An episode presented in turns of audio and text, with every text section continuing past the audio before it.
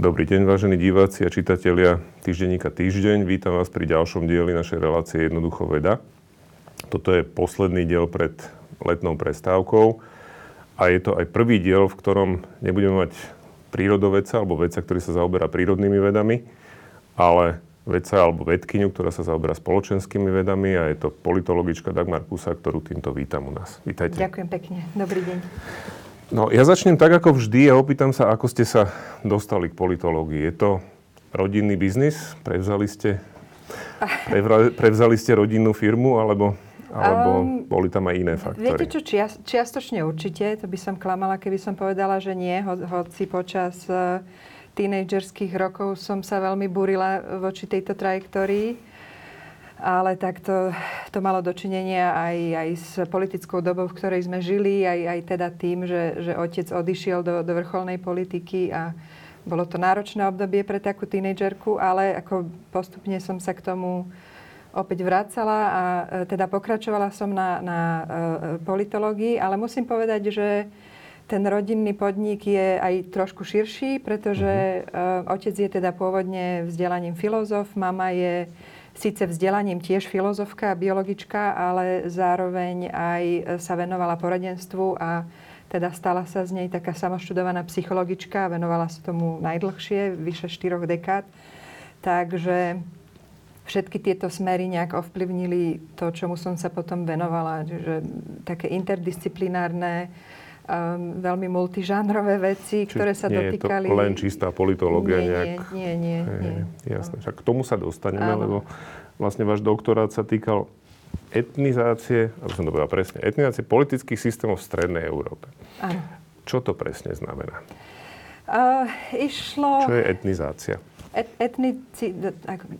V prvom rade musím povedať, že väčšina mojich textov je v angličtine, uh-huh. či, čiže ak aj budem sama komoliť eh, tieto termíny, tak sa Pokúsime sa to nejak preložiť, nie je problém. Ale tá etnicizácia sa týkala eh, v podstate spolitizovania etnicity eh, v tomto mm-hmm. stredoeurópskom priestore a k vývoju takej, takého exkluzivistického občianstva, tak by som to nazvala, alebo teda mm-hmm. keď o tom píšem dnes, tak už to nazývam týmto termínom ako také exkluzivistické občianstvo, exkluzivistická identita ktorá je teda e, spolitizovaná a je orientovaná, je vymedzená voči e, iným etnicitám, voči, voči iným národnostiam.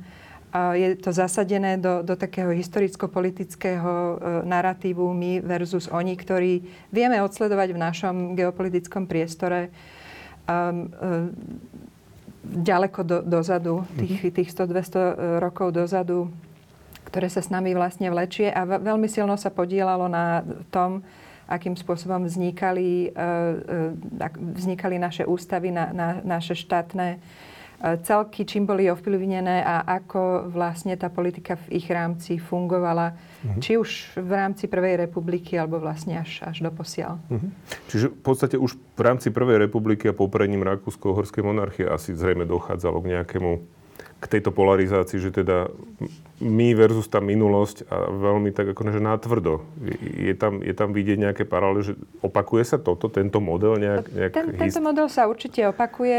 V podstate máme tu také dve tradície občianskosti, hmm. tak nejak by som to nazvala, alebo teda tej um, identity, um, ku ktorej sa, sa viažeme nejak národne. Jedna je práve táto ehm, tak nacionalisticky orientovaná, konzervatívne, tradične ladená, a tu vieme odstupovať vlastne ešte od, od tých čias vzniku Československa aj skôr. Mm-hmm. To je tá auto, autonomistická, dovnútra orientovaná a tak ďalej. Ale samozrejme, že máme aj, aj ten progresívny prúd, a, ktorý je orientovaný vpred, je zameraný na, na hodnoty práva, a viac menej západne orientovaný a, a tak ďalej. Čiže tieto dva prúdy vieme odsledovať vlastne odvtedy až, až do posiaľ a e, dosť silne polarizujú e, našu spoločnosť stále, hoci teda samozrejme, ako sa doba mení, tak vždy sa pridajú nové vplyvy, e, ktoré tieto karty ďalej zamiešajú. Ale mhm. tieto dva prúdy naozaj tu máme vlastne od počiatku. A... To je zaujímavé, že vlastne bez ohľadu na režimy dobre, extrémy sú uh-huh. extrémy, to znamená, ja neviem, e, druhá svetová vojna a potom som 50. roky asi moc nepriali úplne tým, tým ani jednému, ani druhému, uh-huh. že tam zrejme išlo naozaj nejaký extrém, ale že v zásade hovoríte, že od Prvej republiky, možno ešte od Rakúsko-Uhorska, vlastne tieto prúdy prežili vlastne všetky tie uh-huh. režimové zmeny? Akože až do dnes? Ano. Jasné, že zmenené, nie, nie je to dnes ten ten typ nacionalizmu, ktorý povedzme bol v 20 30 rokoch, mm-hmm. ale čiže to vlastne prežilo. Prežili samozrejme, e, pravda, že počas komunizmu boli obidva tieto prúdy utlmené, lebo ten dominantný narratív bol iný a obidva boli istým spôsobom potlačené, ale je ich vidieť e, na tom pozadí, je ich vidieť aj, aj počas toho e, odboja voči komunizmu, ako rôzne sa profiloval aj, aj v rámci toho disentu, ako uh-huh. sa rôzne profilovali rôzne smery. Aj teda e, tu je vidieť e, ten rozdiel medzi e, Čechmi a, a Slovenskom. Tá slovenská otázka alebo tento prúd, ktorý bol národne orientovaný, bol silnejší. Proste tá otázka Slovenska, slo, vyriešenia slovenskej štátnosti bola pre veľkú skupinu ľudí dôležitá a opakovane sa objavovala, ale aj v rámci toho disentu máme ten občianský disent, ktorý bol zameraný práve na tie západné hodnoty, ľudské práva, e, liberálne hodnoty a tak ďalej. A e, potom máme e, katolický disent, viac národne orientovaný disent e, a, a tak ďalej. Čiže tieto prúdy boli oddelené aj vtedy, hm. hoci to, čo ich spájalo, bola tá myšlienka boja proti komunizmu a, a tak ďalej. Ale ako samozrejme po 89. sa to rozbehlo Áno. rôznymi smermi. Hej, a naplno. Mhm. Je toto možno to potláčanie počas, počas teda samozrejme aj toho slovenského štátu a kde teda prevladol len ten čisto národ, národný e, a nacionalistický pohľad, alebo potom aj počas toho komunizmu, kde vlastne obidva tie prúdy boli potláčané. Je toto aj nejakou príčinou toho, že možno neprebehol nejaký vývoj ako v tých slobodných demokratických štátoch, kde sa tie spoločnosti posunuli už niekam ďalej, že tých 40 mm-hmm. rokov nejakým spôsobom predstavuje nejaké to, že potom sme dali do chladničky, nejaký malý disent niečo teda tam pracoval, mm-hmm. alebo tých ľudí bolo strašne málo v podstate. Mm-hmm. Áno, bolo. Ale že, že je toto jednou z príčin, že teda potom 89 tak náplno prepuklo s tým takmer, neviem, takým až historickým spôsobom? Uh, tak iste to, to, že sa jednak e, komunizmus nebol nenacionalistický, to, to by sme si, uh, ako hovoria, že si nalhávali. Uh-huh. Uh, takže hoci teda ten oficiálny narratív bol antinacionalistický, uh, tak, tak samozrejme, že uh, na pozadí tie sentimenty stále fungovali, či, či už teda boli v našom priestore e, ako rómska menšina bola vždy vyčlenovaná, ale boli tam aj antimaďarské sentimenty, ako maďarská mhm. otázka bola veľmi e, dôležitou súčasťou disentu, hlavne teda v tých posledných e, rokoch a tie otázky práve národnostné boli čím ďalej tým dôležitejšie od tých 70. rokov, od toho vzniku charty sa profilovali aj tieto otázky, či už v rámci charty, alebo aj v rámci samotného disentu. Ale teda samozrejme e, jednak ten e, natlakový spôsob, akým komunizmus riešil národnostné otázky, taký direktívny, a e, potom samozrejme otvorenie toho priestoru, ekonomická neistota, spustilo tie hranice, hľadali sa vinníci a samozrejme vtedy sa nacionalizmu najviac darí ale zároveň akož to, akým spôsobom vznikala a formovala sa naša demokratická spoločnosť, a to už je druhá otázka, kvalita mm-hmm. demokracie, Áno. ktorá e, vlastne sa formovala už od tých prvopočiatkov a s dozvukmi toho formovania žijeme do posiaľ, e, tak tam už je to aj príbeh toho, ako sme sa s tou minulosťou práve že nevyrovnali. Ako aj s tou komunistickou, aj, aj s tou fašistickou. Um, vlastne v, v mene, e, v mene takých tých neoliberálnych hodnôt, v mene otvorenej ekonomiky, v mene privatizácie, v mene blahobytu a mhm. prospechu. Um, sme vlastne tie kľúčové hodnoty, ktoré mali vzísť z reflexie, z reflexie tej minulosti, otázky zodpovednosti za tú minulosť, čo to znamená, čo to znamená pre ten nový štát, aké um, ponaučenia, ale hlavne aké, aké hodnoty, princípy si máme z toho zobrať, na ktorých stavať tú, tú novú štátnosť, tak toto u nás absentovalo a absentuje to, obávam sa, doposiaľ. To, no, to je vážna vec.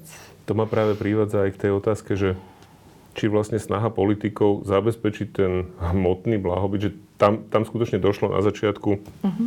že si to pamätám, som mal 18, keď bol rok 89, že teda najmä tá liberalizácia cien uh-huh. a teda potom teda všetky tie ekonomické zmeny samozrejme znamenali aj nejaký pokles možno životnej úrovne u nejakej uh-huh. významnej časti obyvateľstva Dá sa úplne vyčítať tým politikom, že vlastne sa snažili primárne zabezpečiť toto, lebo sa obávali, že tá akceptácia tej spoločenskej zmeny uh-huh. bude oveľa horšia, keď, keď tí ľudia budú neustále pociťovať tie ekonomické nevýhody v podstate toho nového, nového režimu, nazvime to, alebo systému. Ja sa pýtam, ja súhlasím Hej. s tým, že je, to, že je to asi naozaj problém, ktorý si nesieme doteraz, k tomu sa ešte dostaneme v súvislosti s tou Južnou Afrikou, uh-huh. čomu ste sa venovali, ale táto otázka, či to môžeme vôbec vyčítať tým politikom, že, že sa um, sústredili na tú ekonomiku ako, ako Nie aj áno. Uh-huh. nie tým, ktorí boli vtedy pri moci.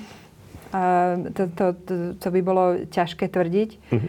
Je to aj pochopiteľné, aj, že po takom období, uh, kde je potrebné ekonomiku naozaj celú prekopať a, a postaviť na nohy, toto bude postavené ako ten primárny cieľ. Ale ehm, ten e, obrovský dôraz, ktorý sa kladol iba na, na e, túto časť transformácie, v podstate mal za následok, že aj celý taký ten ľudskoprávny diskurs bol ako keby unesený a ako všetko sa vyhodnocovalo cez, cez tú prízmu privatizácie, že proste Bolo demokracia príde, áno. Um, osobný e, blahobyt, osobný zisk boli vydávané práve um, v, v, vo svetle ľudských práv, ako také tie najzákladnejšie mm-hmm. ľudské práva, mm-hmm. že, že to, mhm.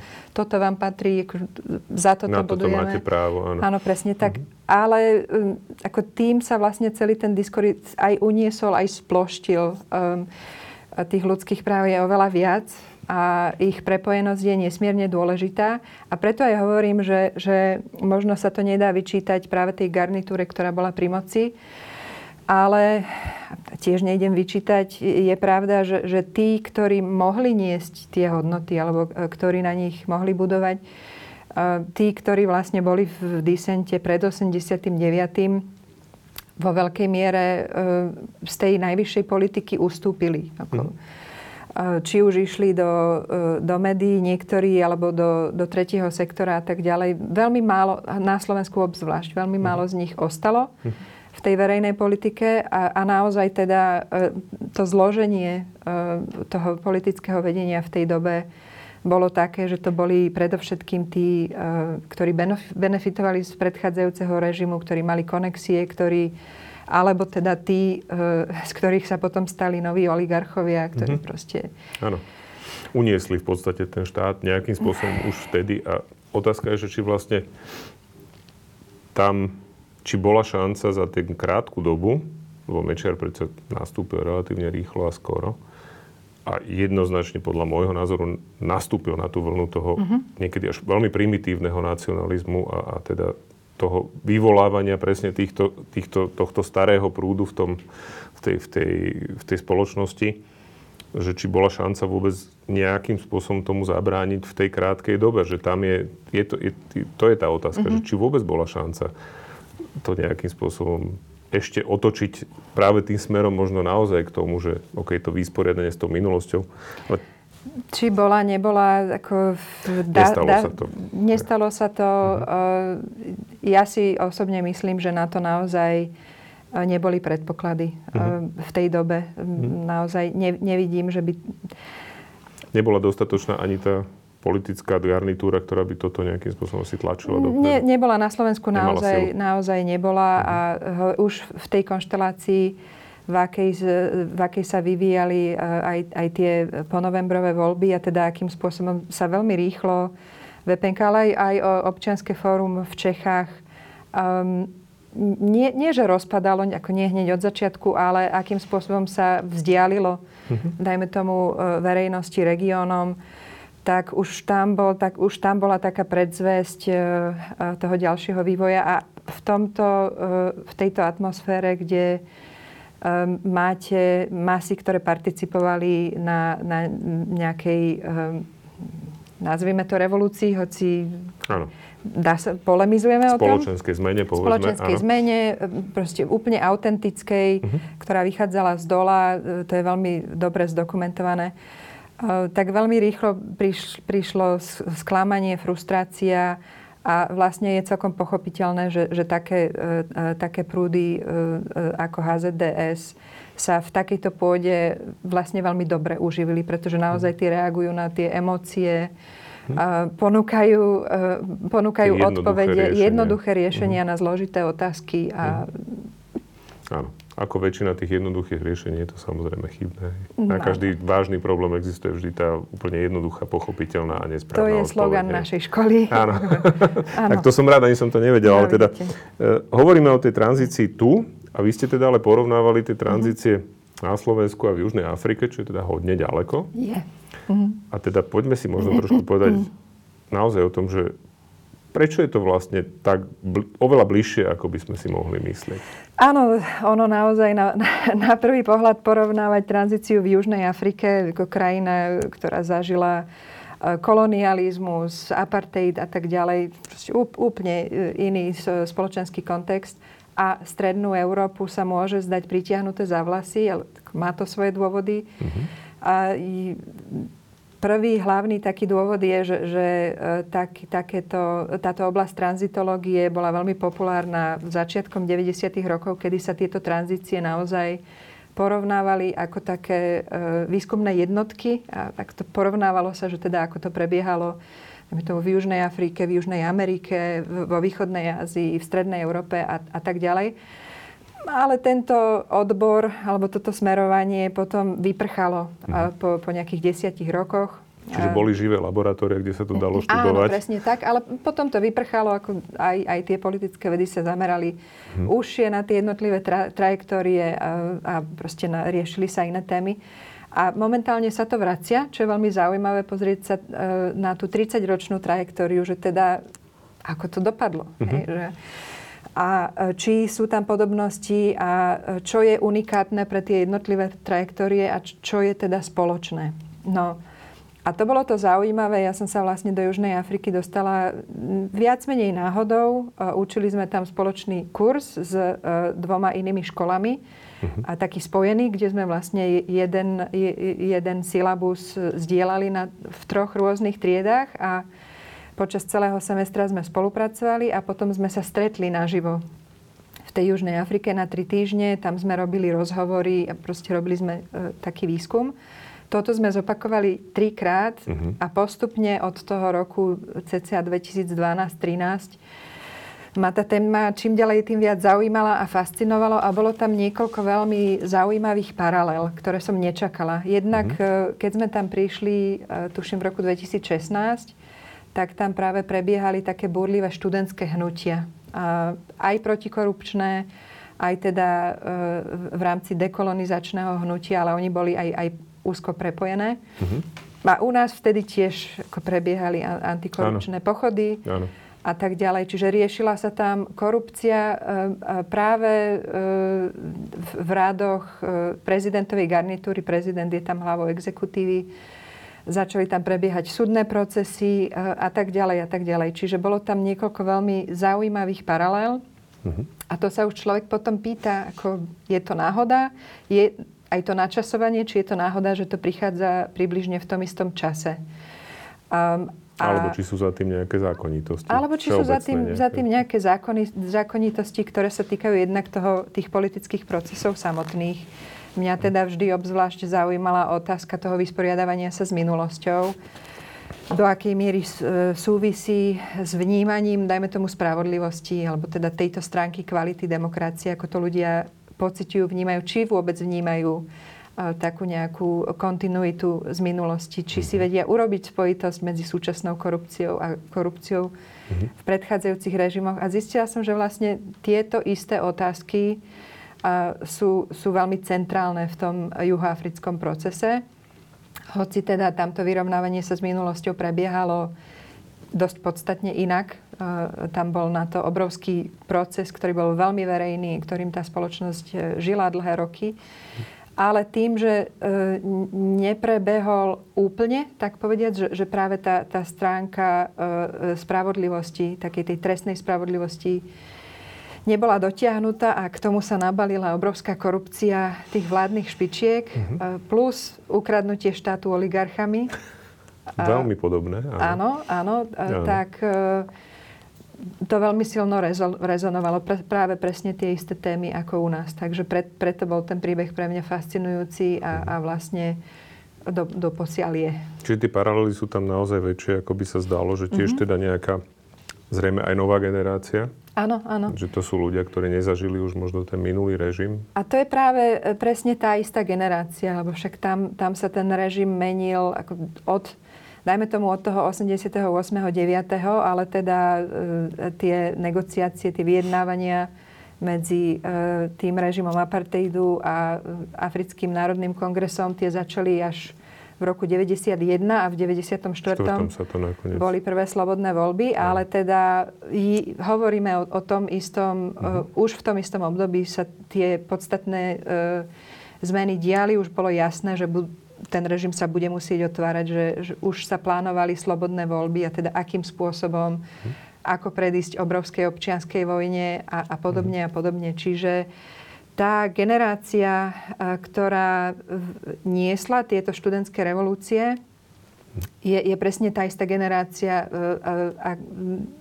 ako tá naša generácia, ktorá niesla tie naše protikor, protikorupčné hnutia. Uh-huh. Je to generácia, ktorá sa vlastne narodila už po tých zmenách a tým pádom má aj k tomu predchádzajúcemu režimu úplne iný vzťah mm-hmm. aj k tým zmenám samotným má úplne iný vzťah, než už len ich rodičia.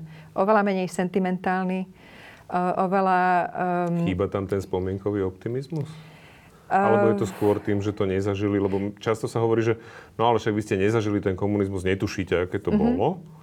A je to vnímané skôr ako negatívum, že teda je to niečo, že tým ľuďom chýba ten autentický pocit. Uh-huh. Vy ste to zažili, ja som to zažil. Áno, áno. vy teda ešte oveľa silnejšie vďaka teda tej persekúcii, uh-huh. ktorej, ktorej tá rodina bola vystavená. Ja som žiadnu persekúciu nezažil, uh-huh. ale teda tú neslobodu som vnímal veľmi intenzívne tiež.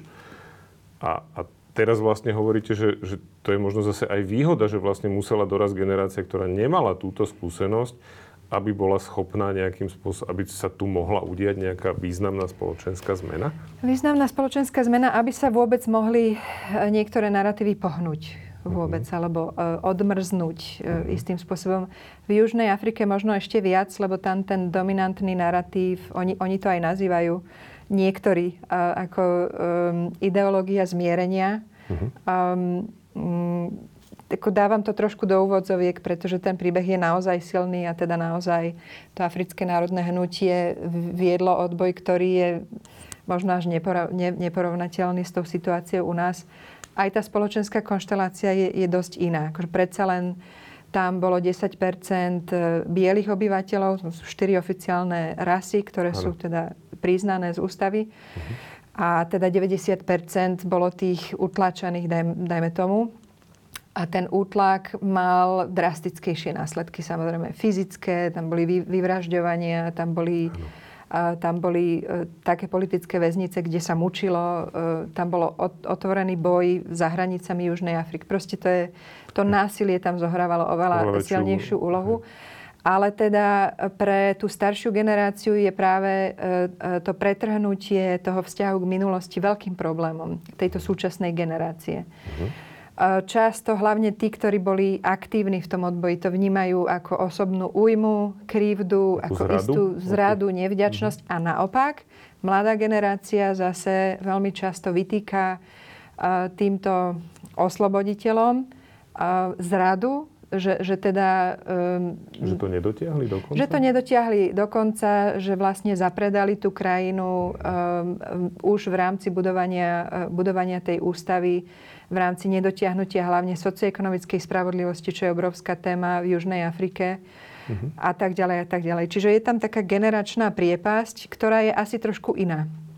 než, než je tomu u nás, lebo u nás uh, ako ten... Tie zákopy boli oveľa hlbšie vykopané v tej áno, spoločnosti. Áno, áno. Aj, aj ten, uh, ten vzťah k minulosti je, mm-hmm. je mhm. tým pádom iný. Uh, je k tomu, ja veľmi rada používam taký, uh, volá sa to uh, švarcovej, uh, nie pentagram, ale pentacle, uh, mm-hmm. peťuholník. Peťuholník, áno.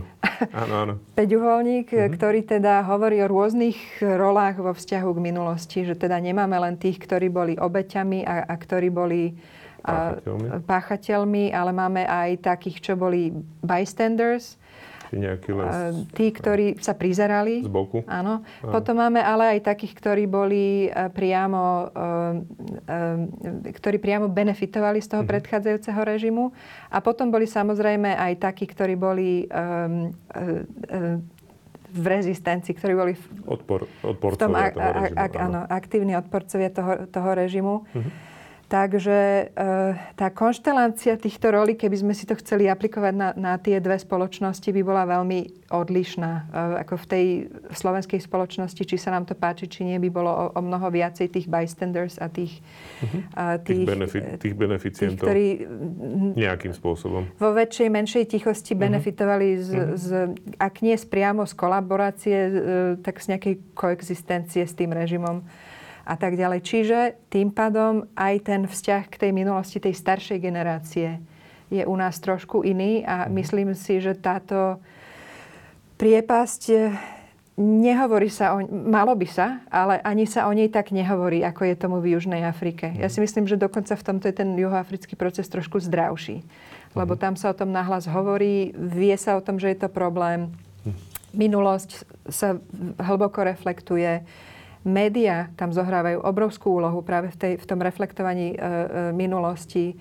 A žije to v tom verejnom diskurze, aj keď to občas už lezie ľuďom, hlavne tým mladším na nervy, je to dôležitý proces pre tú e, demokraciu. Ja si myslím, že bez toho tá ich demokracia, ktorá je naozaj založená na 11 oficiálnych jazykoch, proste obrovská rôznorodosť, mm-hmm. história rasovej e, neznašanlivosti, útlaku, apartheidu, kolonializmu by sa dávno rozpadla. Ale to, čo zvládli, je právny štát mm-hmm. a práve táto reflexia minulosti ako s väčšími, menšími úskaliami, bez tej trestnej, bez ano. tých trestných postihov, ale predsa len.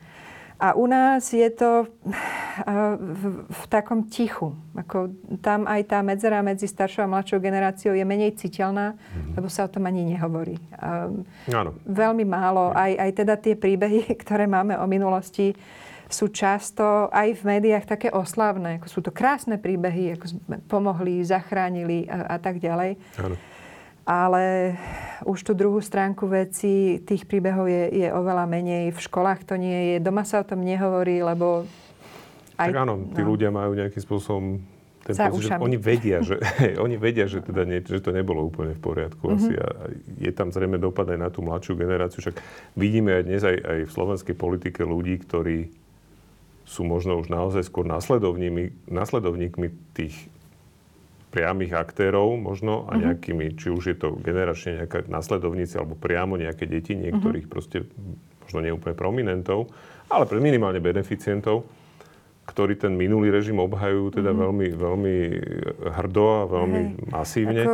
A je problém ano. s nimi bojovať, lebo tá väčšina, nejaký, chýba nám tu nejaká tá tá, tá, tá, tá, tá vedomosť o tom, Chýba že... na tú reflexie, ale je tu aj na tom práve, čo spomínate, je pekne vidieť aj to, ako sa tie malé a veľké dejiny uh, prelínajú. Tie veľké dejiny, tie štátne, národné a tie malé také tie rodinné. Lebo naozaj, uh, ako hovoríte, máme, e, napadajú ma dve rodiny prominentných politikov, kde vieme odsledovať kde, kde vieme odsledovať takú mieru kolaborácie alebo korupcie až do slovenského štátu. A mm-hmm. potom akože nájdete Áno. ich v, každej, v každom Áno. režime a, a v každom režime sa im, sa im darilo, e, darilo veľmi dobre. A potom, no, Áno, čiže...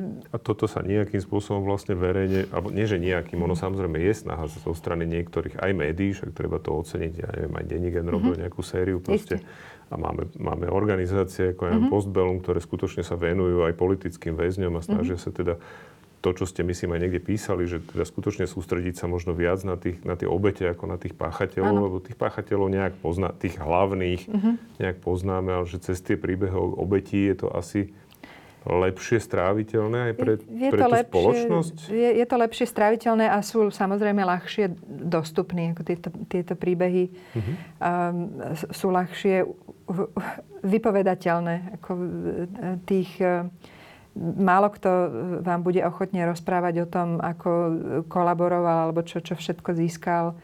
Um, tak pochopiteľne, áno. Pochopiteľne, hej. Ale uh, musím povedať, čo ma teší, že, že teda aj tam je vidieť to, aká je dôležitá tá generačná výmena. Konec koncov v Nemecku to trvalo 40 rokov, kým, kým vlastne nemeckí samotní historici boli schopní um, do hĺbky sa zaoberať uh, tou spoluvinou za, za ten režim a za holokaust a tak ďalej. Mm-hmm. A tá generácia historikov podľa mňa sa objavuje už aj u nás.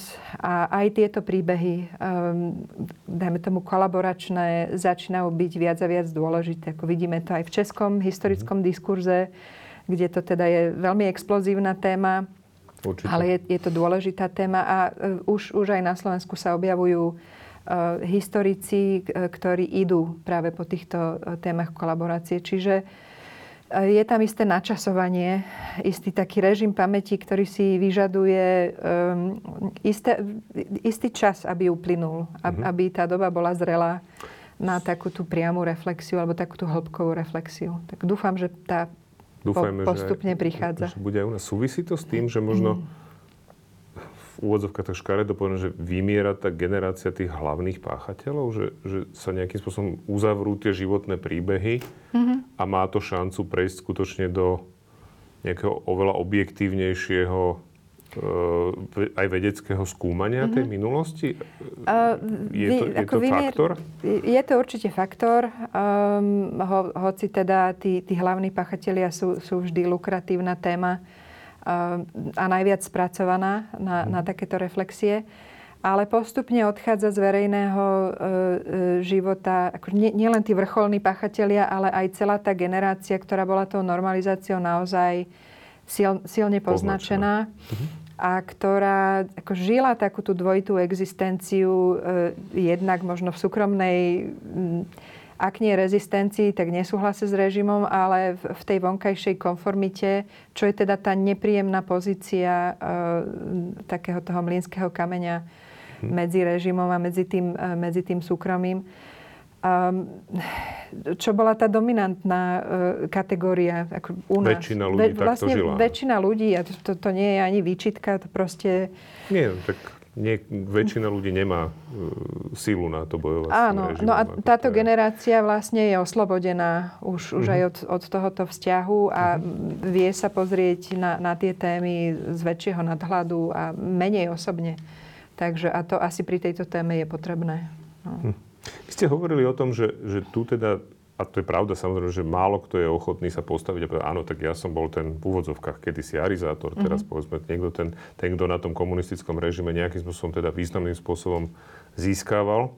Čím to je, že v tej Afrike toto je? Lebo to nie je len mm-hmm. Južná Afrika, aj, aj v konec koncov aj v Rwande napríklad existovali nejakým spôsobom také tie verejné tribunály, nejakým spôsobom amnest, proste tie spôsoby, ako sa s tou minulosťou vyrovnávať, ale skutočne tým, že tí páchatelia boli tlačení do toho, že musia priznať tú vinu a mhm. len potom je možné, že, že tam si tí lídry nejakým spôsobom uvedomili, že bez toho verejného priznania viny mm-hmm. nie je možné vysporiadať sa no. s tou no. minulosťou. Konec koncov v Nemecku to nejakým spôsobom prebiehalo tiež. Mm-hmm. Áno, Takže teda skutočne Nemci museli... Boli do toho dotlačení, ale e, pravdu povediať zo začiatku tiež e, Ale tiež mladšou generáciou vlastne, nie? Zo začiatku v 50 rokoch to bolo viac menej zvonka, ešte, mm-hmm. ešte ako v tých prvých ro- rokoch po že to vnímali veľmi, veľmi zle ako nátlak zvonku. A hej, potom naozaj to bola tá mladá generácia v, v tých 80 rokoch, ktorá tento diskurs tlačila silne uh-huh. dopredu a často voči konfrontovala vlastných rodičov, starých rodičov a tak ďalej. Uh-huh. V Afrike uh, sú dva veľmi dôležité faktory a, a tiež Rwanda je trošku odlišná od Južnej Afriky. Tak určite. Ale v obidvoch uh, silnú úlohu zohrávala tá obrovská miera násilia. Uh-huh. To násilie u nás bolo také tupé. Hej, to bolo mm-hmm. systematické. Okrem 50 rokov. Okrem, a iste, s ktorým sme potom... sa tiež áno, nevysporiadali. Nie, áno. Ale e, tým, že to násilie, že počas samotných negociácií v 90. rokoch, e, keď už sedeli tie e, strany za, za stolom a diskutovali o budúcnosti Južnej Afriky, sa navzájom vykinožilo 30 tisíc ľudí v Južnej mhm. Afrike. A to, to stále prebiehalo. Stále to prebiehalo, to, to bolo proste na spadnutie. Mm. A e, aby, e, aby vlastne tá krajina nemusela prejsť tou občianskou vojnou, naozaj musela prísť s takým procesom, lebo pôvodný plán boli, bolo niečo ako norimberské procesy. Mm-hmm. Opozícia Jasne. mala pôvodne takýto plán. Mm-hmm. Inak s, s takou myšlienkou sa, sa ešte kedysi dávno uh, pohrávali disidenti aj, aj tu, akože teda otázka súdnych procesov, mm-hmm. ale myslím si, že aj uh, to, čo sa nazýva morál, morálnou globalizáciou, teda ten proces ukotvenia ľudských práv, ľudskoprávnych noriem v tom medzinárodnom priestore, mm-hmm postupne menila aj to, akým spôsobom tieto opozície pristupovali k tým predstavám o, o budúcej štátnosti sa. a vysporiadávaní sa s tými um, perpetrators. Páchateľmi. Páchateľmi. Uh-huh. Takže uh, od tej myšlienky norimberských súdnych procesov sa upustilo uh, a úplne radikálne sa od nich upustilo v 89., keď padol Uh-huh. Keď, keď padol proste východný blok, skončila uh-huh. sa studená vojna, pretože to boli silní spojenci Afrického národného kongresu a mnohých opozícií v Afrike. Uh-huh. Toto je ďalší veľmi ja, zaujímavý element. Vlastne, keď komunistické režimy v Európe padli, uh-huh. tak vlastne tie oslobodzovacie hnutia v Afrike prišli o podporu. Prišli o, o podporu uh, aj finančnú a, a vojenskú. Asi hlavne ideologickú. Ideologickú, aj, ale aj vojenskú. Má, rozumiem. Uh, ich uh, čelní predstavitelia sa uh, trénovali okrem iného aj v Československu. Uh-huh. Hej. Čo je pre mňa fascinujúce, lebo ako pochádzajúc z disidentskej rodiny, uh-huh. uh, my sme sa často vzťahovali k ľuďom ako Nelson Mandela a uh, Oliver Tambo a, a tak ďalej, ale pre nich najbližší spojenci boli, vlastne naši uhlavní nepriateli. Áno. Fascinujúce, ale obidva, obidva to tieto disenty no, boli založené na ľudských právach, na tých istých myšlienkach. Len na, tie prostriedky naozaj, len tie prostriedky boli uh-huh. teda naozaj uh-huh. úplne iné. Ale teda im bolo jasné, že, že aby e, e, tá, ten nový režim mohol prežiť a byť stabilný a istým spôsobom budovať zmier medzi týmito zložkami obyvateľstva, tak nič ako norimberské e, procesy neprichádzalo do úvahy a teda zvolili tú cestu e, tej e, komisie pre pravdu a zmierovanie, ktorá ale zároveň mala tú funkciu takého hojenia toho národa, pretože tá mala, tá mala tri také hlavné zložky. Jedna bolo vypočúvanie tých obetí a ich, ich príbuzných. Ich príbeh, a toto naozaj tam média už vtedy sa ustanovili, doteraz zohrávajú túto úlohu. Každú sobotu vysielali záznamy, e, spracované záznamy z týchto vypočutí. Mm-hmm. Boli srdcervúce príbehy a veľmi často e, práve tá, tá biela zložka obyvateľstva poprvýkrát počula, čo sa vlastne dialo, čo sa dialo rozsah toho násilia, um, čo všetko prebiehalo, kto bol do toho zapletený, rôzne inštitúcie, korporácie a tak ďalej ale zároveň tam bola dôležitá zložka, to máme opäť spoločné, amnestii mhm. voči tým vrcholným predstaviteľom, ktorí boli ochotní predísť pred ten tribunál, povedať ten svoj príbeh, dokázať, že, že bol teda politicky motivovaný, že mali nariadenie mm-hmm. a teda, ktorí boli ochotní menovať mená že tých, ktorí boli zodpovední a aj pomôcť pri hľadaní pozostatkov, e, obetí a, a tak mm. A tí teda e, sa mohli uchádzať o am, amnestiu a e, predišli tým e, súdnym procesom a väzeniu. To, bolo, to bol taký výmenný obchod istým spôsobom, Jasne. že e, 9 tisíc, takmer 9 tisíc ľudí sa uchádzalo o amnestiu. V, v, rámci, v rámci tej komisie pre zmierovanie iba necelých tisíc ľudí tú amnestiu dostalo. Mm-hmm. Ale potom... Málo relatívne málo, lebo tie podmienky boli prísne. Ale potom tie prípady, ktoré neprešli týmto sitom, mali ísť práve pred súdy. A to už sa nikdy nestalo. Aha. A tam väzí, uh, uh, tam väzí koreň tej súčasnej nespokojnosti, mm-hmm. aj takého komplikovaného vzťahu mnohých ľudí k, k súdnictvu, aj k tomu súčasnému režimu. Mm-hmm. Ten proces bol zaseknutý a vlastne to nové vedenie Afrického národného kongresu, ktorý mimochodom je vo vláde od toho 94. Áno. až po dnes. Um, už, už vlastne pre nich samotných už, už tento proces nebol pohodlný a mhm. v podstate to zamietli pod Nejakým koberec. spôsobom to nechali vyšumiť. A tak ako aj my sme zvyknutí, fondy, ktoré mali byť určené na odškodnenie obetí, Aha. išli na prezidentský fond a z toho Ach. už sa nakúpili vily a vrtulníky a bazény a, a kdečo. Takže to sa rieši doteraz. Tiež unesený štát? Unesený štát, ten termín sa u nich používal skôr ako u nás, ale asi o rok skôr ako Aha, u nás. Takže je to zase v takom synchróne. v podstate. je to, to, je, to je veľmi zaujímavé. Mm-hmm. Uh, ono, vy ste sa venovali skutočne aj teda tej, tej, a hovoríme o tom, tej historickej pamäti.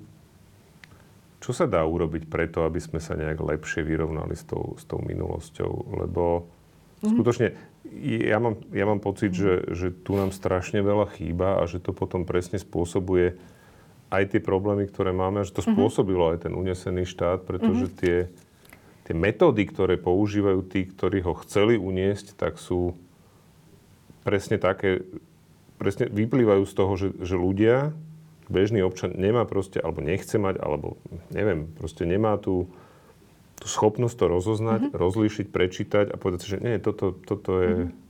Toto je problém, toto nie je tá správna cesta. Ako má, máte pravdu, to aj, aj prieskumy to ukazujú aj v Južnej Afrike, aj u nás, že mnohí ľudia si uvedomia e, napríklad e, mieru korupcie alebo proste e, mieru socioekonomických nerovností, rôzne takéto veci ale e, veľmi málo ľudí aj tam, aj tu je schopný ich priamo prepojiť až, aj, aj, až alebo nájsť tú stopu Čo až k tomu minulému až... režimu. Uh-huh. Áno.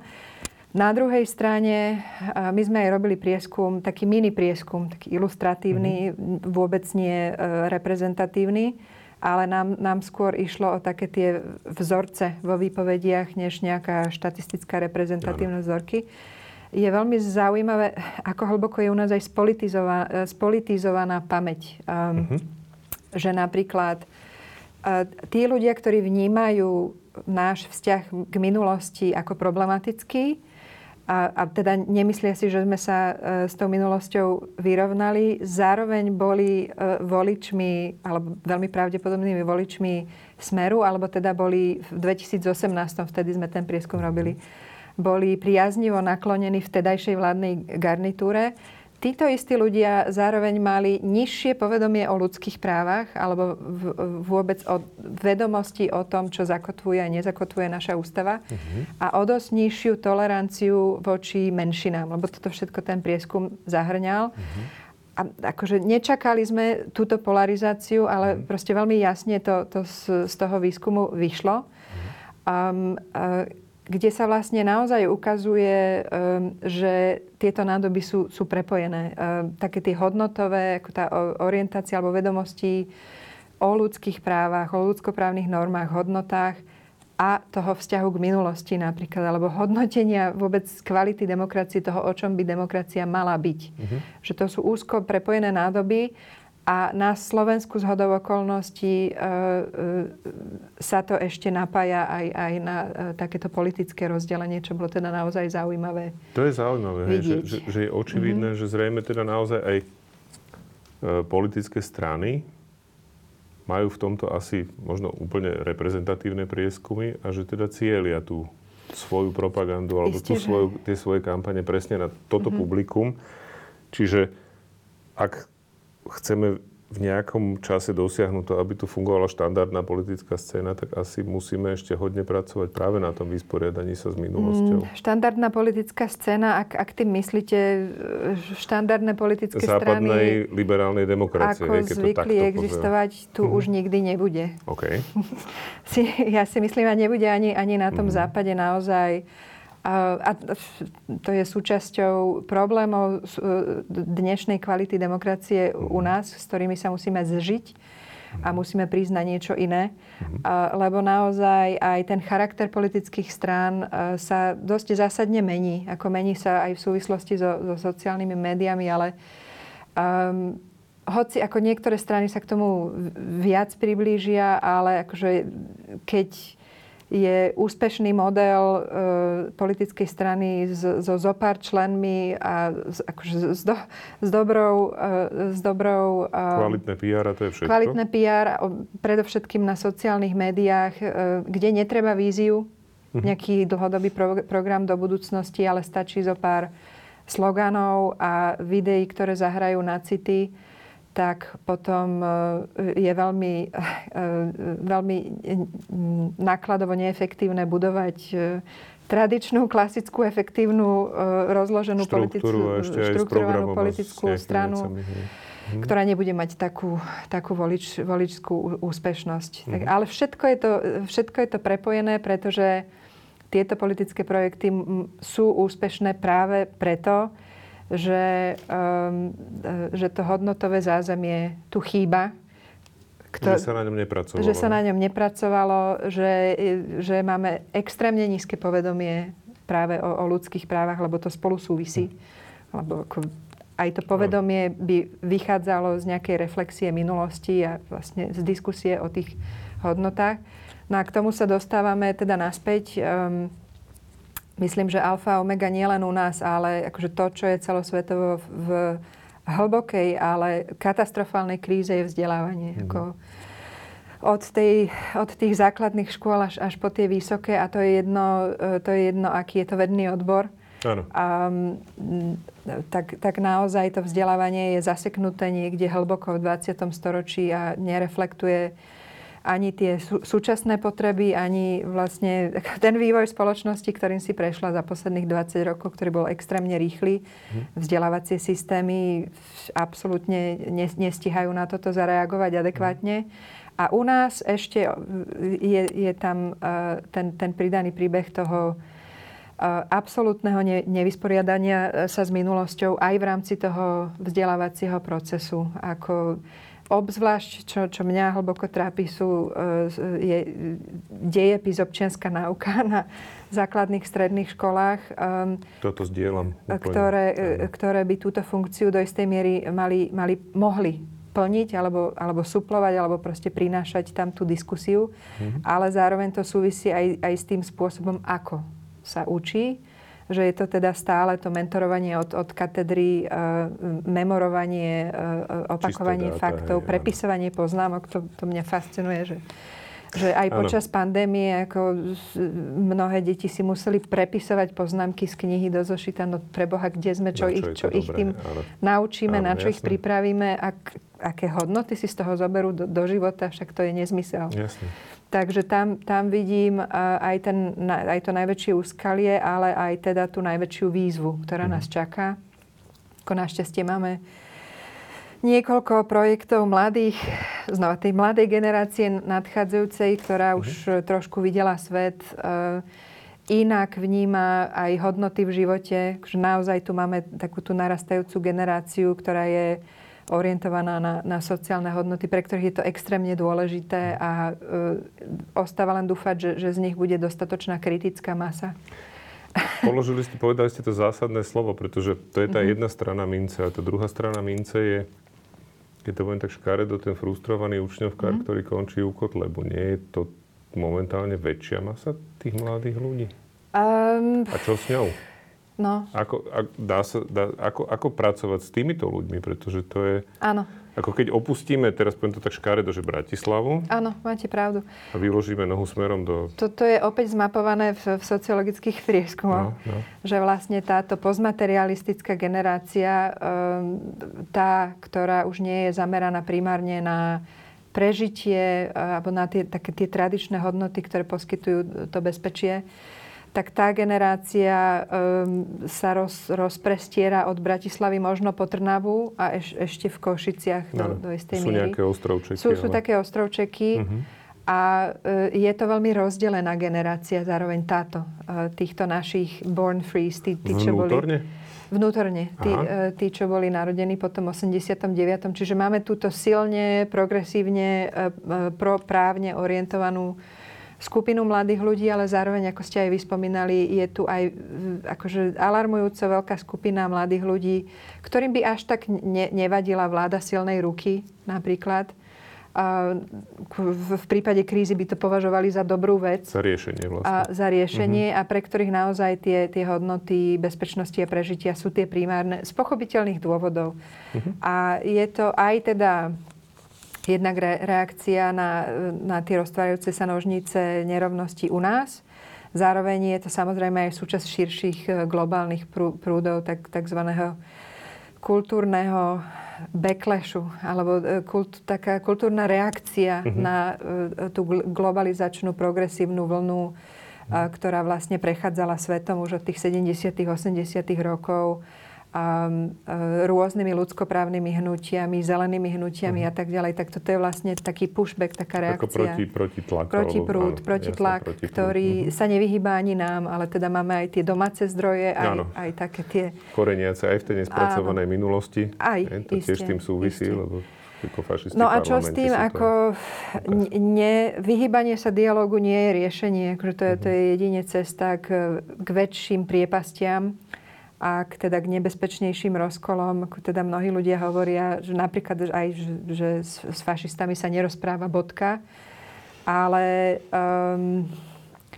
Možno to platí v parlamente a možno by to nemalo platiť inde. No nemalo by to platiť, e, nemalo by to platiť ako v bežnom živote, Mhm. nemalo by to platiť v našom okolí. Hej, ako tým, že sa vyčlenujeme a že, že sa uzatvárame do bublín a táborov, um, to nepovedie k nejakej zmierlivejšej, k zmierlivejšej budúcnosti. Ako naopak, treba otvárať aj tieto témy a týka sa to hlboko aj, aj sociálnych, ekonomických nerovností, takže týka sa to otázky našich regiónov a proste regionálnych politík a o tom, ako k ním pristupujeme a tak ďalej. Takže Či vôbec nejaké máme. Hej. áno. Hej. No, ešte taká otázka, že vlastne po nejakých 12 rokoch, čo už je relatívne dlhá doba, vlády vlastne Smeru a a toho uneseného štátu, teda nastala teraz nejaká zmena. O jej kvalite môžeme diskutovať ďalšiu hodinu, ale dá sa toto považovať za nejakú ďalšiu tranzíciu? Je to tak významné, že vieme povedať, že áno, je to istým spôsobom zmena, ktorá Nie. ide tak do hĺbky, alebo je to len, je to len návrat k niečomu, k nejakej možno väčšej šanci na, na pokračovanie niečoho, čo začalo v tom novembri 80. Ja viem, že to nie je úplne spoločenská zmena v zmysle spoločenského Mhm. nie, zriadenia, nie, nie je to samozrejme. spoločenská zmena a ak je to kvalitatívna zmena, tak je úzko obmedzená, Mhm. žiaľ Bohu. A pandémia tomu nepomohla, ale ako ná- nálada v spoločnosti je taká, že s najväčšou pravdepodobnosťou sa veľmi podobné garnitúry vrátia k moci. Samozrejme, že to neznamená, že tie, niektoré tie procesy, hlavne v tom súdnictve, ktoré boli na, naštartované, nie sú dôležité. Otázka je, e, do akej miery sa podarí e, uchovať otvorenosť napríklad policie a, a súdnictva do, do ďalekej budúcnosti. Tam, tam treba dúfať, že, že toto e, bude e, možné ustrážiť. To bude inštitucionálna zmena, ale nie len personálna. Áno, Mhm. lenže inštitucionálne zmeny hlboko súvisia s, s kultúrou spoločnosti a s, a s Mhm. Personálnym obsadením. Áno. Takže ja, ja som, obávam sa, skeptická v tomto zmysle. Ako kvalitatívne, čo sa týka kultúry riadenia spoločnosti, to, to zmena nie je. Ako to, to je skôr možno e, eš, ešte vulgárnejšie riadenie spoločnosti, než sme boli zvyknutí a to teda a je dosť čo povedať. Je, je to taká, Poliaci na, na to majú pekný termín, taká hyperdemokracia. Že ani nie, že iliberálna demokracia, ale Mhm. taká demokracia na steroidoch, e, ktorá je vlastne poňatá úplne zvrátene. A povrchu. áno, ako víťaz berie všetko, teraz sme pri moci my, obsadíme si všetko našimi ľuďmi a vlastne ľud to očakáva. Mhm. A um, Je to tak, že to ľud očakáva? Nie je predsa len nejaká... Lebo keď sa pozrieme napríklad na nedôveryhodnosť, dôveryhodnosť bývalého premiéra, Mhm. A teda Martin Šimečka tuším v nejakom článku tiež spomína to, že teda ani niekde na Muráni, proste, že nikto z doterajších premiérov nedokázal vyvolať takú mieru nenávisti. Isté, hej. Že, že nie je to signálom, ale aj toho, že predsa len, síce áno, tá garnitúra sa nejakým Hej. spôsobom správa, ale že už tí ľudia predsa len Tak ľu- ľudia to toho vy- majú dokážu dosť, to majú... prečítať a nejakým spôsobom, otázka je, či teraz budú mať snahu o ten návrat toho, čo tu bolo 12 rokov, alebo či budú hľadať niečo iné. Ale že Mm. je tam nejaká reakcia, ktorú by možno ani tá súčasná garnitúra nečakala, že bude Mhm. tak silná. Nemyslím si, že tieto nesympatie a nedôvera sú, uh, sú odzrkadlením toho, že by sa politická kultúra v tejto krajine nejak radikálne zmenila alebo posunula. Ako naozaj v tomto je osobnosť nášho bývalého pána premiéra, myslím si, že, že výnimočná, lebo akože tá... tá Že skôr je to anomália z dôvodu jeho aj osobnosti. jeho ako toho, eratického správania Hej. sa aj samozrejme ako v dôsledku pandémie a nezvládnutia celej, Mhm. celej tejto situácie. Nemyslím si, že je to primárne reakcia na e, obsadzovanie politickej sféry našimi ľuďmi, pretože to je hlboká to je tradícia na Slovensku bežné. a v tejto krajine. Tak všetci na to nadávajú. Všetci na to nadávajú, ale znova aj, aj naše prieskumy politickej kultúry poukazujú na to, že do istej miery to naozaj, um, neviem, či očakávame, ale vysoko tolerujeme, pretože Mhm. sú také... Uh, ono je to síce dosť starý prieskum, ale politická kultúra sa mení extrémne pomaly. Mhm. Hofstedeho in, indikátory politickej kultúry, to má takých 6 dimenzií a z Mhm. toho jedna je, nazýva sa to odstup od moci. A to znamená, do akej miery vlastne pristupujeme k ľuďom v riadiacich pozíciách ako k seberovným alebo ako k autoritám, k- ktorým, pred ktorými sa proste treba skloniť. No a na škále od 0 do 110 na, na Slovensku to dosahuje 100. Mhm. A V Oh, takom Dánsku je to napríklad 8. áno, Či, čiže máme, uh, Máme čo robiť.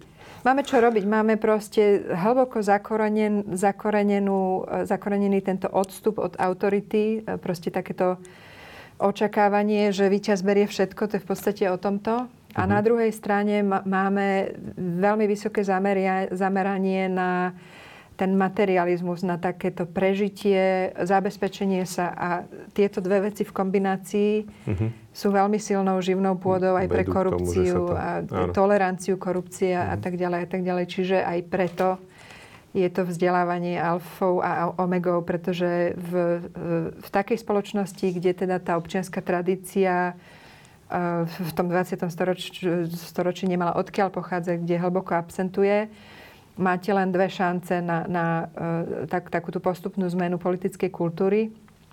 A, a to je skúsenosť s politickými inštitúciami, čo teda je problematické. To znamená, ak, akú má občan skúsenosť s inštitúciami, ako sa k nemu správajú, ako rýchlo, ako príjemne, a ako efektívne si vie vybaviť veci. To nepomáhame teda To- tomu občanovi nejak. No, tam to tiež teda až, až to tak... zostalo zakysnuté tiež niekde. Nejde, hoci teda dá sa hovoriť o, tom, ako sa aj verejná správa zefektívňuje a, Mhm.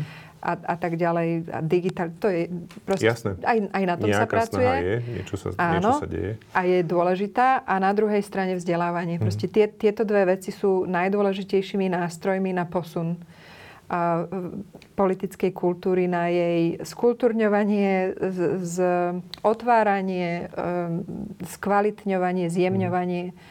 A v, v obidvoch ako dosť fatálne zlyhávame a v tom vzdelávaní obzvlášť obávam sa. To je tiež jedna z vecí, ktorá ma mrzí, že nevidno ani teraz nejakú šancu alebo nádej Mm. vo veľkom, že by sa aj v tejto oblasti nejakým spôsobom mali zásadne meniť pravidla alebo že by sa nejakým zásadným spôsobom hýbala niekam dopredu a to potom samozrejme nevyvoláva žiadnu veľkú nádej dopredu.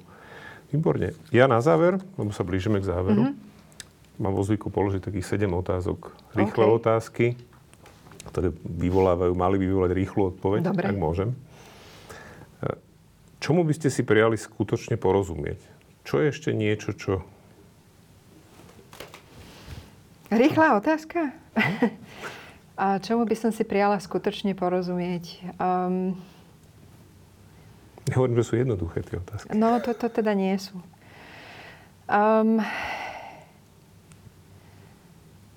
Mo, možno, ale síce, síce dá, dá sa tomu rozumieť, ale dá sa tomu rozumieť len, len na takej tej kognitívnej úrovni, ale veľmi ťažko emocionálne. Um, takým tým mechanizmom uh, toho, ako, ako funguje zlo alebo zloba v ľudských mm-hmm. a hlavne v politických um, uh, vzťahoch, v medziludských konfliktoch a tak ďalej. Ako racionálne to pochopiť vieme, vieme to vysvetliť, ale pochopiť to tak nejak emocionálne, empaticky, mm. to je oriešok. A ako, to by ma veľmi zaujímalo. OK. Ako niekomu poviete, že narába s nesprávnymi faktami? No to už je jednoduchšie. Mm. teda e, teoreticky samozrejme. Aký spôsob by ste zvolili? Niekomu vysvetliť, že teda ako u, na, u nás, ja, je to moja profesia, učím na vysokej mm-hmm. škole, kde teda formou vyučovania je diskusia. To sa stáva veľmi, veľmi často. Ako základom je naozaj otvorená diskusia, ktorá je rešpektujúca, ktorá nie je taká zhadzovačná a e, ako posmievačná. Ale teda vypočutie, ako um, acknowledgement, alebo teda... Uznanie, uznanie toho, že niekto toho, má nejaký názor. čo počujem, uznanie uh-huh. toho názoru, hlavne toho pocitu za, za tým názorom, reflektovanie, ale, ale teda potom konfrontácia uh, s tými faktami, ktoré sú doložené, ako vedieť preukázať, kde sú doložené. A potom pozvanie na, na ďalšiu diskusiu a to funguje, však to, to je... OK, super. Uh-huh. Aká bola najzvláštnejšia otázka, ktorú ste v živote dostali? Spomeniete si? Nejakú, že divnú, zvláštnu. Niečo, čo vás prekvapilo, že toto, toto sa ma prečo niekto pýta. Spomeniete si? Úplne najzvláštnejšia otázka bola, či u nás ešte stále je občianská vojna, keď som bola v Spojených štátoch, ale okay. na to ste sa asi, asi nepýtali. To, nie, to, sú, to, to je presne ono. Áno, prečo to nie? sú také tie, čo, čo zaskočia, zaskočia človeka. Ale neviem, akože takto, čo, čo sa týka... To, ale to je dobrá odpoveď, mm-hmm. to je mhm. úplne výborné. Predstavte si, že ste na večeri a sedíte vedľa niekoho, koho nepoznáte. Mm-hmm. Ako s ním nadviažete autentickú komunikáciu? Mm-hmm. ktorá nebude o ničom, proste, ale že naozaj, o, o, ktorá bude o niečom. Isté, tak najautentickejšia komunikácia je väčšinou práve, a, e, práve taká, ktorá zahrňa e, in, intimné pocity človeka, ako pocity ako napríklad strach z niečoho alebo hrdosť na niečo. Proste tie najsilnejšie zážitky naše sú mm-hmm. späté s tými najhlbšími emóciami, ktoré teda vychádzajú ešte z toho nášho najstaršieho mozgu. Mm-hmm. A, a to, to sú práve tieto uh, takéto pocitové. Takže as, asi by sme sa bavili o, o takých veciach, mm-hmm. čo, čoho sa najviac bojíš, alebo Jasné. najviac obávaš vo svojom živote um, a, a tak pocitové. Mm-hmm. Ako zastavíte nutkavého rečníka, keď vás niekto zavalí prívalom slov? To, to, to mi moc nejde. V tom, uh-huh. v tom nie som dobrá. Um, aj keď teda v práci samozrejme to musím robiť, lebo uh-huh. sa vám stane, že máte študenta, ktorý vám ukradne hodinu. Áno. A vtedy, ako, tam je to jednoduchšie, lebo máte tú rolu ktorú, Áno. toho učiteľa, takže uh, môžete zastaviť človeka a teda dať priestor iným. Ako máte, máte, tu, máte ten benefit moderátora. Jasné. A skôr je to myslené Aj naozaj... Aj vy to môžete urobiť? Bežné... nie, ja to nechcem robiť Aha. naopak. Ja mňa zaujíma, čo poviete. Takže nie. Ale v tej bežnej komunikácii... Ale, ale v tej bežnej komunikácii ja, ja som ten poč, počúvač. O, veľmi často je to, to na... Strpí, ktorý hej? to strpí. Veľmi uh-huh. často je to na môj úkor, takže... Uh-huh. Stáva sa mi, že, že som zaseknutá v dvoj, troch hodinových konverzáciách a to, je, to, to už je potom otázka kalkulácie, že dá sa odtiaľ vždy utiec, nejak utiec, uniknúť a, a tak ďalej, ale závisí to od toho, do akej miery je, je vám dôležitý ten vzťah s tým, s tým človekom. Takže si poviete, že mi to za to stojí. A, a vydrží. A prípadne vždy sa to dá korigovať dobrými otázkami. Ako, uh-huh. Napríklad. Uh-huh. Akože dostať to do nejakej zaujímavej roviny, alebo teda hlavne konštruktívnej, e, konštruktívnej ro, roviny. Uh-huh a tam už veľmi ľahko zistíte, či, či sa človek potrebuje len posťažovať a byť vypočutý, alebo naozaj potrebuje niečo riešiť. A uh-huh. keď nie, tak potom už tá konverzácia často vyprchá. Jasné. Čo vám dáva seba dôveru? A moja práca. Uh-huh. Um, viem, že um, Viem, že som ten dobrý e, počúvateľ, že, že teda aj ma to najviac baví na svete, e, ako konzultovať s ľuďmi, pomáhať im, e, radiť im, empaticky počúvať, mm-hmm. pomáhať riešiť problémy. Um, teší ma to, baví ma to a tako neskromne si trúfam povedať, že v tom som dobrá. Takže to, to, hej. to nie je nič neskromné, to je normálne. To je presne tá seba dôvera. Mm-hmm. A posledná otázka. Ktorá kniha vám zmenila život? Je taká? Uh, toto nebude možno celkom štandardná odpoveď. Bola to, uh, bola to až sa to hambím povedať skoro, bola to, bol to Noah, Noah Chomsky, ale um, ako dnes už s ním mám komplikovanejší vzťah, cením si ho ako lingvistu, ako veľmi významného vedca. Um, významného mysliteľa. Čo sa týka jeho politických reflexí, tak tam už by som bola rezervovanejšia, kritickejšia. Ale e, prečo to hovorím? E, keď som ja chodila na, na vysokú školu tu, a to boli naozaj tie ranné 90. roky na tú politológiu. Čiže to boli tie prvé ročníky politológie tak my sme mali taký ten opačný extrém voči, voči komunizmu, ako čítali sme uh, Huntingtonov, Fukuyamov a proste naozaj sme prešli takmer takým dogmatickým e, vzdelaním um, proz, ako nič zlom, ale takým tým prozápadným, veľmi jednostranne orientovaným. Mm-hmm. Tak toto je a hotovo. Mm-hmm. A ja som potom prišla na, na môj doktorát do, do Spojených štátov, kde teda tie vysoké školy sú oveľa viac lavicovejšie. A e, nejde o to, či by som s Čomským súhlasila, nesúhlasila. Dnes už zrejme nie. Mm-hmm. A dnes už určite nie, ale v tej dobe, e, keď e, sme ho tam čítali, tak som mala pocit, že vo mne sa absolútne všetko búri. Dva mesiace som chodila po svete extrémne nahnevaná. Mm-hmm. Všetko ma rozčulovalo, hlavne tá profesorka, ktorá ma do tohoto nutila. Mm-hmm.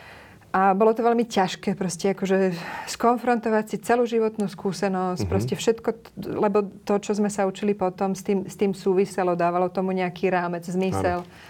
A proste konfrontovať to s takouto literatúrou, ako neskôr podobnú funkciu zohral ten Africký národný kongres a mm-hmm. ich vzťah s komunizmom. Jasne. Takže takéto kontroverzné príbehy, ktoré vám naozaj naštrbia celý váš pohľad na, na svet, život, všetko, ako to máte upratané do mm-hmm. zásaba, zásad, Svetonázor, hej? Za, áno, áno, zapadá to do seba, je to krásny príbeh a zrazu príde niekto, koho si vážite, ceníte a ten hovorí niečo úplne iné, alebo... Mm-hmm. A tak, neviete to len tak zahodiť, neviete že nie, to len, že to je Nechcete len to len tak... Áno. To je najľahšie, ale uh-huh. to je lenivé. No. Takže áno. musíte sa tým zaoberať a to je potom cenná skúsenosť, lebo tam potom naozaj nájdete to, čo je to kľúčové, um, to, na čom uh, takéto myšlienky stoja mm. a prečo stoja za to. A posúva vás to A posúva dopredu. vás to dopredu, mm. určite. Super, výborne.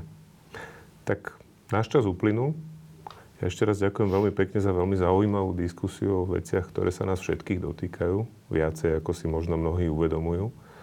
A teda ďakujem aj divákom a poslucháčom, že sa na nás pozerali a tešíme sa na vás po lete ďalšími reláciami a ešte raz ďakujem pani Dagmar Kusej. Ďakujem aj ja veľmi pekne za pozvanie. Ďakujeme.